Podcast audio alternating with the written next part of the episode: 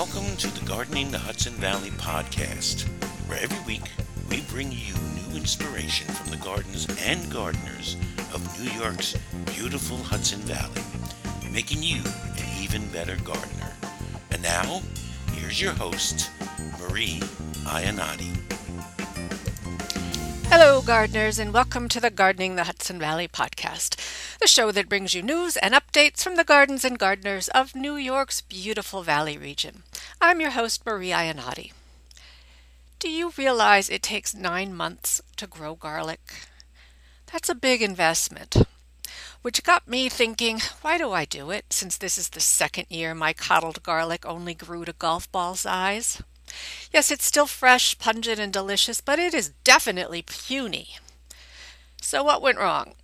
Actually, there are a lot of things that can go wrong with garlic, and many of them are out of the gardener's control. There's no reason to beat yourself up if your garlic turns out less than stellar, but that's still no consolation, at least not to me. And since it's almost time to plant next season's garlic, it's worth a refresher course on garlic growing woes. In the case of the puny garlic bulbs, my first suspicion is to look at the soil. Actually, good sized garlic really requires three givens. One is quality seed garlic.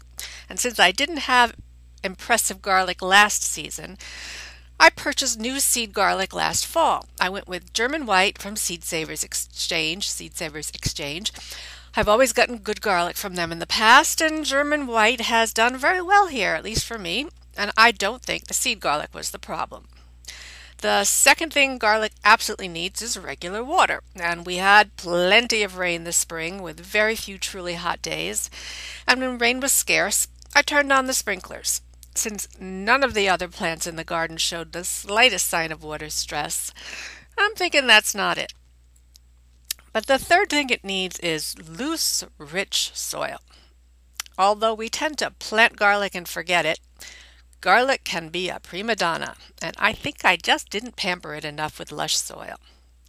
Because when I say prima donna, I mean it.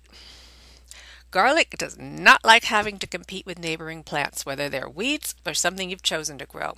It wants all the water and nutrients for itself. Garlic is not great for companion planting.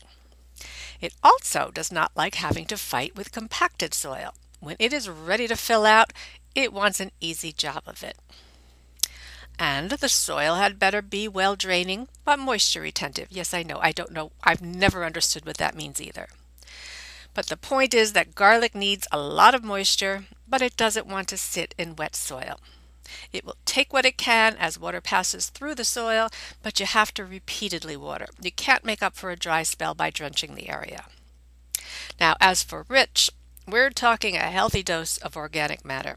Let's face it, without organic matter, we don't have any of the other requirements. Organic matter affects the soil's structure, how much water it can hold, and how quickly it flows through, even how well plants can access soil nutrients. Since most of us don't have the organic content of our soil measured, err on the safe side and work in at least three to four inches of good compost a week or two before you plant your bulbs this fall. Now, nitrogen is another soil essential that needs replenishing regularly, and garlic needs a lot of nitrogen to grow its leaves and stalks. Top dress with something like blood meal right after planting, and then next year side dress two or three times more during the spring and early summer. Stop when you see the scapes starting to form. You want the plants to beef up early, but once the scapes form, the bulb is also beginning to plump up, and adding more nitrogen then will only draw energy away from the bulb and into the leaves. Of course, garlic needs a well balanced diet with all the essential nutrients. And since it is a root crop, don't skimp on the potassium. That's the K in the NPK, the third letter in um, balanced fertilizers. Good compost should have bit of potassium in it. Just keep tossing in those banana peels. But I still like to add a bit of green sand. Green sand is mined from old seabeds. In our area, it mostly comes from New Jersey. It's not just a really good source of potassium, it also has a lot of micronutrients in it, and it does a good job of conditioning the soil and improving its texture. Okay, we've got the water, the weeds, and the soil covered. Is there anything else we can do to hedge our bets that next year's garlic will be the best ever? Sure. Here are a few more tips. Don't plant too early. Wait until after a frost to plant your garlic. In our area, we can plant up until early November, snow permitting, and when's the last time we had snow cover in early November? Planting earlier is convenient for the gardener, but it makes it all the more likely the cloves will sprout in the fall and deplete their stored energy reserves. So wait. Plant them deeply. Get those cloves safely tucked in a minimum of two inches deep. Three or four, four inches is even better in our area. And remember to plant pointed end up.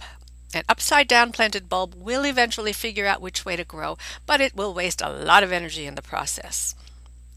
Give the bulbs, the cloves, plenty of room. Six to eight inches between cloves is ideal. Even though you're not going to get six inch bulbs, the bulbs need that extra space to grab water and nutrients. Remember, garlic does not play well with other plants, even other garlic plants. Uh, mulch. It might look like nothing is going on after planting, but the cloves will start to send down roots almost immediately. So initially the mulch will help to keep the soil cool and suppress sprouting. And once the soil freezes, the mulch helps to keep it frozen, which is a good thing. Repeated freezing and thawing will push the cloves upward in the soil, maybe even out of the soil. This is called heaving, and it's not a good thing for any plant. It exposes their crowns and roots to freezing temperatures, and it can stunt or kill the plants.